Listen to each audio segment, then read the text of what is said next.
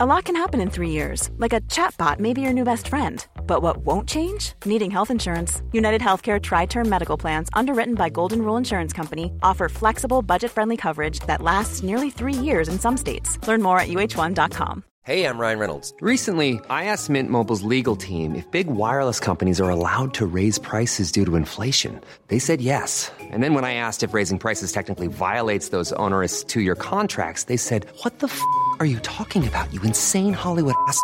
F- So to recap, we're cutting the price of Mint Unlimited from $30 a month to just $15 a month. Give it a try at mintmobile.com slash switch. $45 upfront for three months plus taxes and fees. Promo rate for new customers for limited time. Unlimited more than 40 gigabytes per month. Slows. Full terms at mintmobile.com.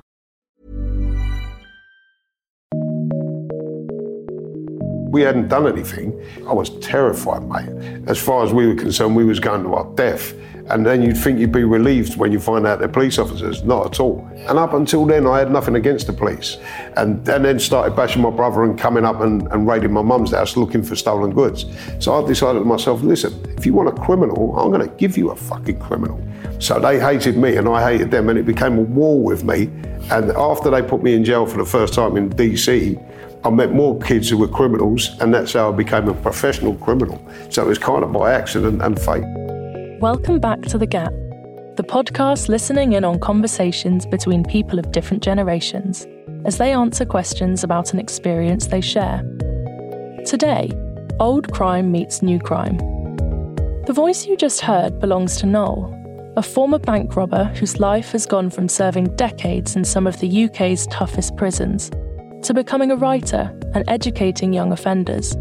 Good to meet you. What's your name? Cornai. No. No, nice to meet you. No. Nice to meet you as well. How you doing? Good. You look different, boy. You look different to what I was expecting. What were you expecting? I don't know. You know, you still got like something about you. Crusty looking old geezer. Speaking to Noel is Cornai. Cornai is 22. Growing up in Lewisham, he fell into a life of dealing drugs.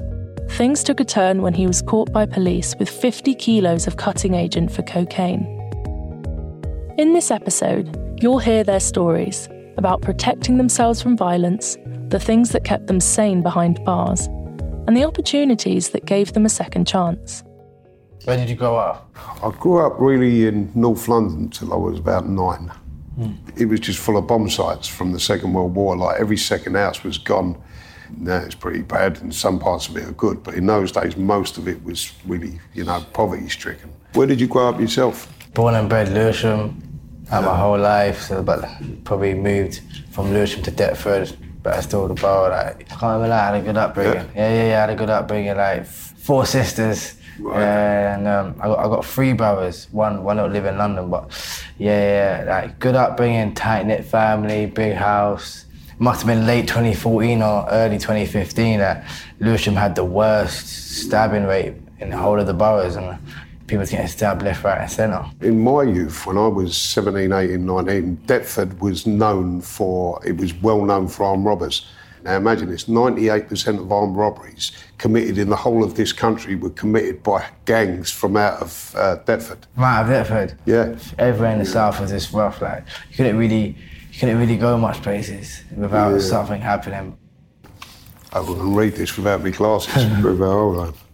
Right, this one is uh, quite interesting. Describe your first arrest. My first, oh, I remember it. I do, I do, I do. It was with uh, one of my friends. He's still quite close. We stole something from a shop just for fun. The adrenaline. It was like, ah, we're out of school. I've got nothing to do. That looks nice. I'm just gonna take it. Was there any fear at all?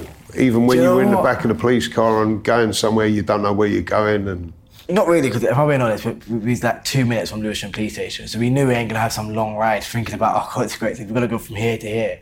Everyone that wants, everyone has done probably done bad or wants to be bad in their life goes for a little stage, a little window, maybe 13 or 15, where it's cool to be arrested. It's cool to be seen getting stopped and searched, and it's have blue cars around you. You look almost famous or important. Like if you got stopped by armed police, oh, he must be he must be big time. Him, he got armed police around him. Do you know what I mean? Yeah. So it's like to me that was like the start of to like yeah, I got police around me in the middle of Lewisham. And then like and then what really kicked in was like shit, my mom's gonna come. I was like, oh, this is a.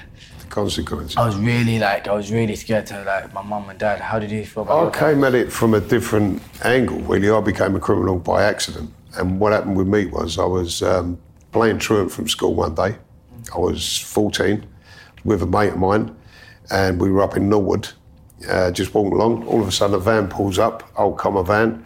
Load of geezers jump out, scruffy looking geezers. They all smell a drink. They grab hold of us, drag us into the van. We think we're being kidnapped by paedophiles. Beating my mate in one corner, broke my finger, snapped my finger.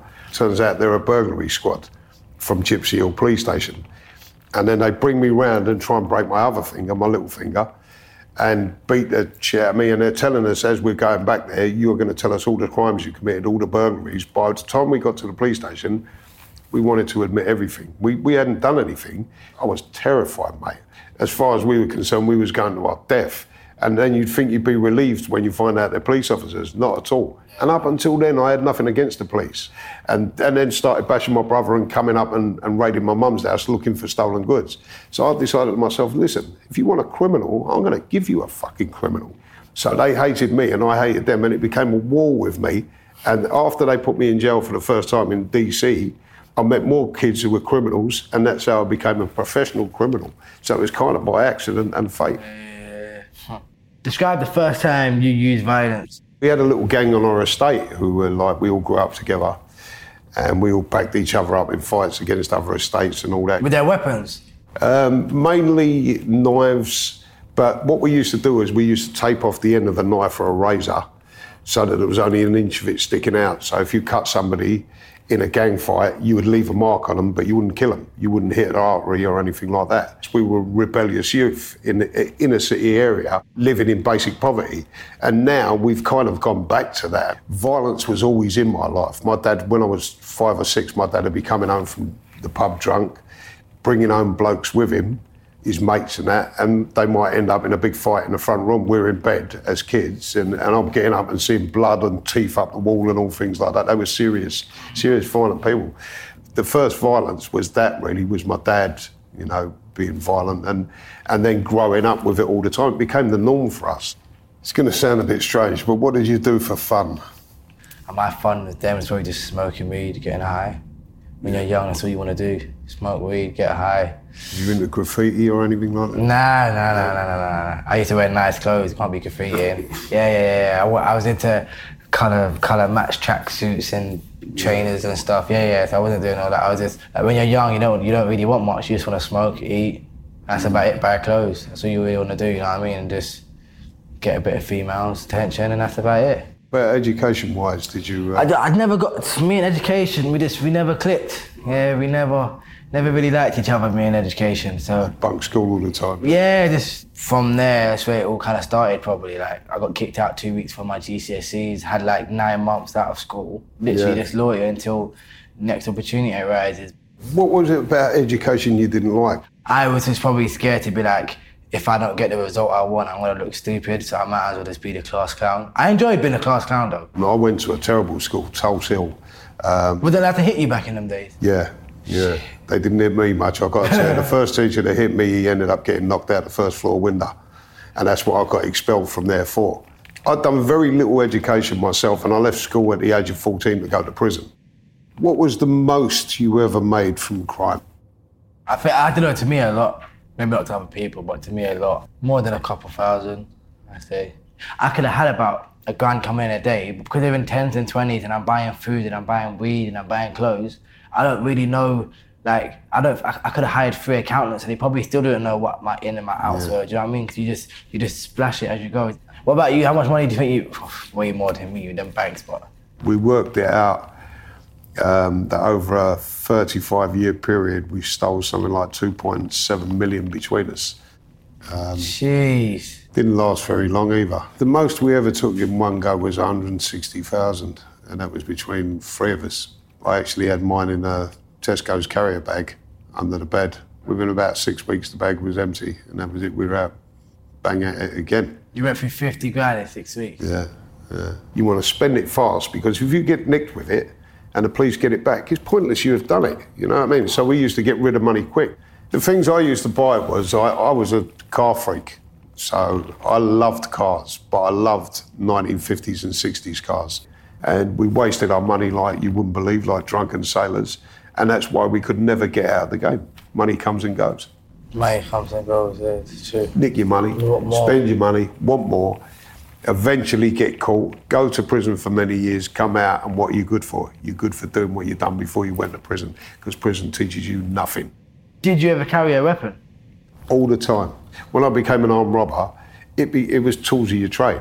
You know, you had to carry something in order to to intimidate and frighten people to give you their money, and also you had to have something to keep you safe. I used to um, sleep with a gun under my pillow. That's no joke. I, every time I went out of my house, I had to check that I had at least one weapon with me. One was normally a gun. I used to carry a knife as well as a gun. Sometimes I would carry two guns, a knife and a stun gun. The only thing I've never really carried on the streets, and my mate offered me one time, was a box of grenades for twenty pound each. Twenty pound. Yeah, this was back in the seventies when they, you could you could get stuff like that nicked off army camps. But that's I wouldn't carry a grenade because it's indiscriminate. But I always had, had to have something to protect myself and protect my family. And mainly, I've got to say, it was from the police. Did you uh, carry weapons? I carried a weapon, just a knife. I say just a knife, it's not just a knife. It's bad, but just a knife, like just always on the waist. Did you ever use the knife? Were you ever forced to use the knife? Yeah, of course. Of Yeah. course. It's not a toy. A lot. No, not a lot, not a lot. I always had a mentality which other people don't share. Like, if I don't like that one person, it's just that one person. Nowadays, I think people are like, cool. If I don't like A and A rolls with B and C, then I'll get all of them. But then I'm not like that. I'm like, only this person's done me wrong. I'm not one of these people that will stab someone over a girl. It has to be you owe me money or da da da da da. So Like, yeah. instrumental violence. Really. Yeah, yeah, you use exactly. violence to get what you want.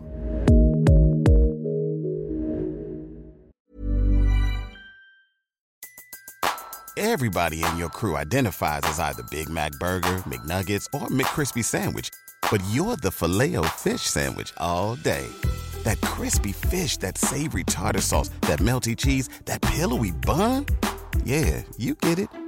Every time. And if you love the filet of fish, right now you can catch two of the classics you love for just $6. Limited time only. Price and participation may vary. Cannot be combined with any other offer. Single item at regular price. Ba-da-ba-ba-ba.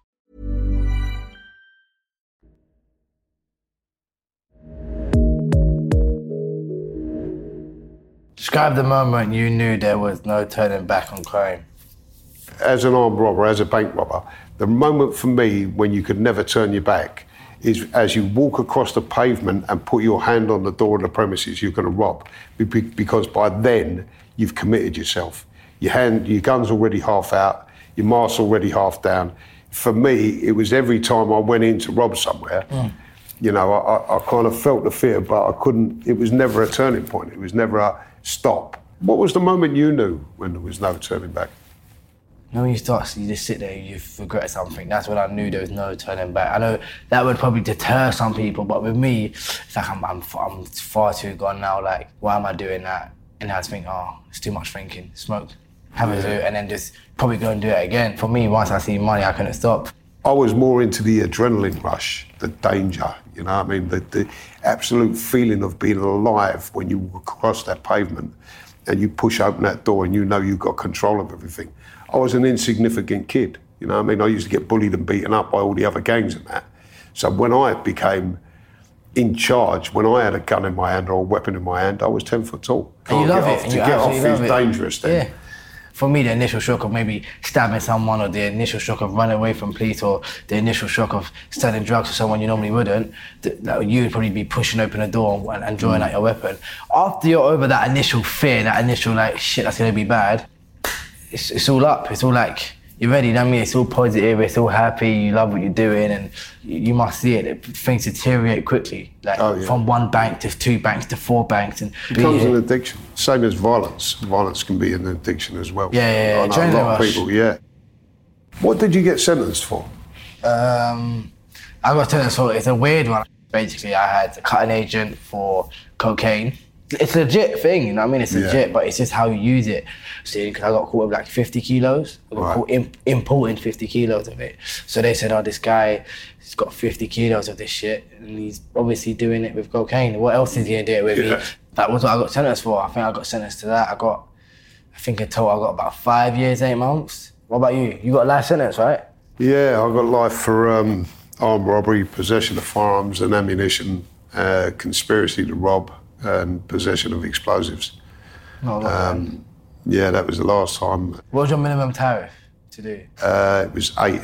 I done twelve. Eight, done 12, yeah. So you got knocked back three times or four times? Yeah, four times. Yeah. So I've been out now for about nine months. Oh, What about you? How long have you been out? I've been out uh, nine years last week. Nine years. Yeah, yeah. I, my last sentence was um, life sentence. What was the first phone call you made after you were arrested? To my sister or my brother, telling them not to tell my mum. I think that was it. I think that was the first one. I sat in a 100 visit prison visiting rooms and swore to wives and mothers, my Yeah, I mother mean- and that, never again. Is- yeah. And meant it at the time. And meant it. Meant that when I got out, I was never, and then got out and went straight back to it again. Straight back, it's hard. You convince yourself that that, that chat has just changed your whole perception. Yeah. And that you're ready to be like you're reborn. You're ready to go out there and do good stuff. And then you just smell the fresh air. You're like, you just don't know. You're just telling a blunt bunch of lies. Oh, it's all good. It's not all good. Oh yeah, it's gonna be alright. It's not gonna be alright. Yeah. I'm not looking at a long time. You know you're looking at a bird. You know what I mean? So yeah, first one was mum. Um, desc- sorry. Describe prison food in two words. Absolute shite. Describe the contraband that was being sold. All right, mate. Have we got an hour? uh, you can buy anything in prison. If you've got the money, you can buy anything. Anything you want. The only thing you can't buy is a woman. Not in British jails. Ford. Of course you can, because they used to have the prostitutes come in from the outside. Yes, you're right. I think the worst thing you can buy in prison, in the top security prisons, is you can buy someone's life. And you can get someone killed for a quarter of an ounce of uh, heroin, I think was the main price. And there were people willing to do it. Was that like two hundred pound on the road? If that. Yeah, What what prisons in that did you go? all of them really. Stamford House when I was a kid, Latchmere, then on at Rochester, Borstal, Dover, Borstal, Yeah, yeah. Parkhurst, Albany, um, Maidstone, go Long Whitemoor, Long Lartin. That's the serious one. Nah. I remember a few of the boys, they thought they was tough when they got told they got Long Lartin boy. Mm-mm. Yeah. They didn't want the stories you hear about Long Lartin, serious. What things did you do to keep sane in prison? Keep saying gym, gym, gym, gym, gym, gym, gym, gym, gym, gym. I had to go work at seven, come back, hit the yard for an hour, go to work till 11, go back to the gym, back to work over lunch, work through till five, go get dinner, sit in the cell for half an hour, gym again. Gym, gym, gym, gym, gym. It's the visits. My mum, every month, every single month, she was there. Niece and nephews, my sisters. That's the only thing you look forward to. You must agree. That's visits are like the only thing you really look forward to in prison. Like, I was I was different. I refused visits. I wouldn't let people come in Yeah, from the outside because I didn't want the outside world intruding onto prison. Because I think you can't live with one foot in prison and one foot outside. Very and because my sentences were very very long, mm. Visits weren't for me. So my my way of keeping sane was causing them as much trouble as I could, all the way through my prison system. Any way I could do it, I would do it. I'd make hooch. I would sell weapons. I would sell drugs. I would assault screws. I would set up riots. I would attack sex offenders. It was just mental, but it kept me going all the time, and it kept my brain ticking over until I discovered education. And once I discovered education, nice. that became my drug, and that kept me sane. Since going to prison and stuff, I've done Open University and all this stuff, and I'm learning the language now. But But you said you've been doing education since. yeah, because you Since grow up. leaving school. Do you enjoy it now? No, I don't enjoy it. No, no, no, I don't enjoy it. I just, um, I just do it. I think if you don't educate yourself, Nice. then you can't understand the concept of rehabilitation. That's why so many people in jail, Yeah. it's like a revolving door to them because they don't learn anything. Yeah, they don't yeah, yeah. apply themselves. They just want to lay on the bed and watch the telly or take drugs. Um, what do you do now? Now I work for a homeless charity. Right. um, who we hire homeless people through coffee. We pay them non living wage and all that stuff. We give them homes. It's kind of like my job to just kind of oversee what goes on day to day, make sure they're happy, make sure they get to work, and um, hopefully soon, sooner rather than later, I'm going to be teaching them how to uh, how to make coffee. And I also, I also work with um, kids with challenging behaviour. So probably kids that was like me. About eight years ago or whatever. But I work with kids with challenging behaviour, a lot of respite work, just giving mum and dad a rest to be a part. You must you must do something you're proud of. Uh, Yeah, when I was in jail, I wrote some books. Nice. Become a pretty uh, talented writer. And when I got out, I joined Inside Time, which is the national prisoners newspaper. I've seen. Yeah, yeah, yeah. And I'm the um, um, commissioning editor. I do a lot of talks and criminology tours, and I go into schools and young offenders places and speak to them um, and try and let them know that what they see, what they think their impression of prison is, as you well know, is not what it really is. And basically try and put people off. If you can stop one person from going down the line that we went down, mm-hmm. then I think that is a job well done and it's worth it. And I think what you're doing now is a good thing. So, man, thanks so much, man. Nice one. Join us next week when we'll be hearing stories about adoption from Lucy, who was brought over to the UK from Hong Kong and adopted by a British family, and Jamie, who traced his biological mother in his 20s in hopes of building a relationship. If I hadn't been adopted, I probably would have been dead. That's how ill I was. So, from that point of view, when people say, especially of transracial adoptees, you, you have to be grateful. Yes, of course I'm grateful. I wouldn't be sitting here talking to you. I wouldn't have the life that I have if I hadn't been adopted. However, having said that, if I hadn't been adopted, that's not to say that I would not have had an equally amazing life if I'd remained in Hong Kong, if I had um, gone beyond uh, infancy, mm. um, which is highly unlikely if I'd stayed in the orphanage. Thanks for listening to another episode of The Gap. Our thanks also go to Noel and Cornai for sharing their experiences with us. Subscribing to The Gap means you'll see a new episode in your feed each week, so make sure you do on Spotify, Apple Podcasts, Acast, or wherever you like to listen.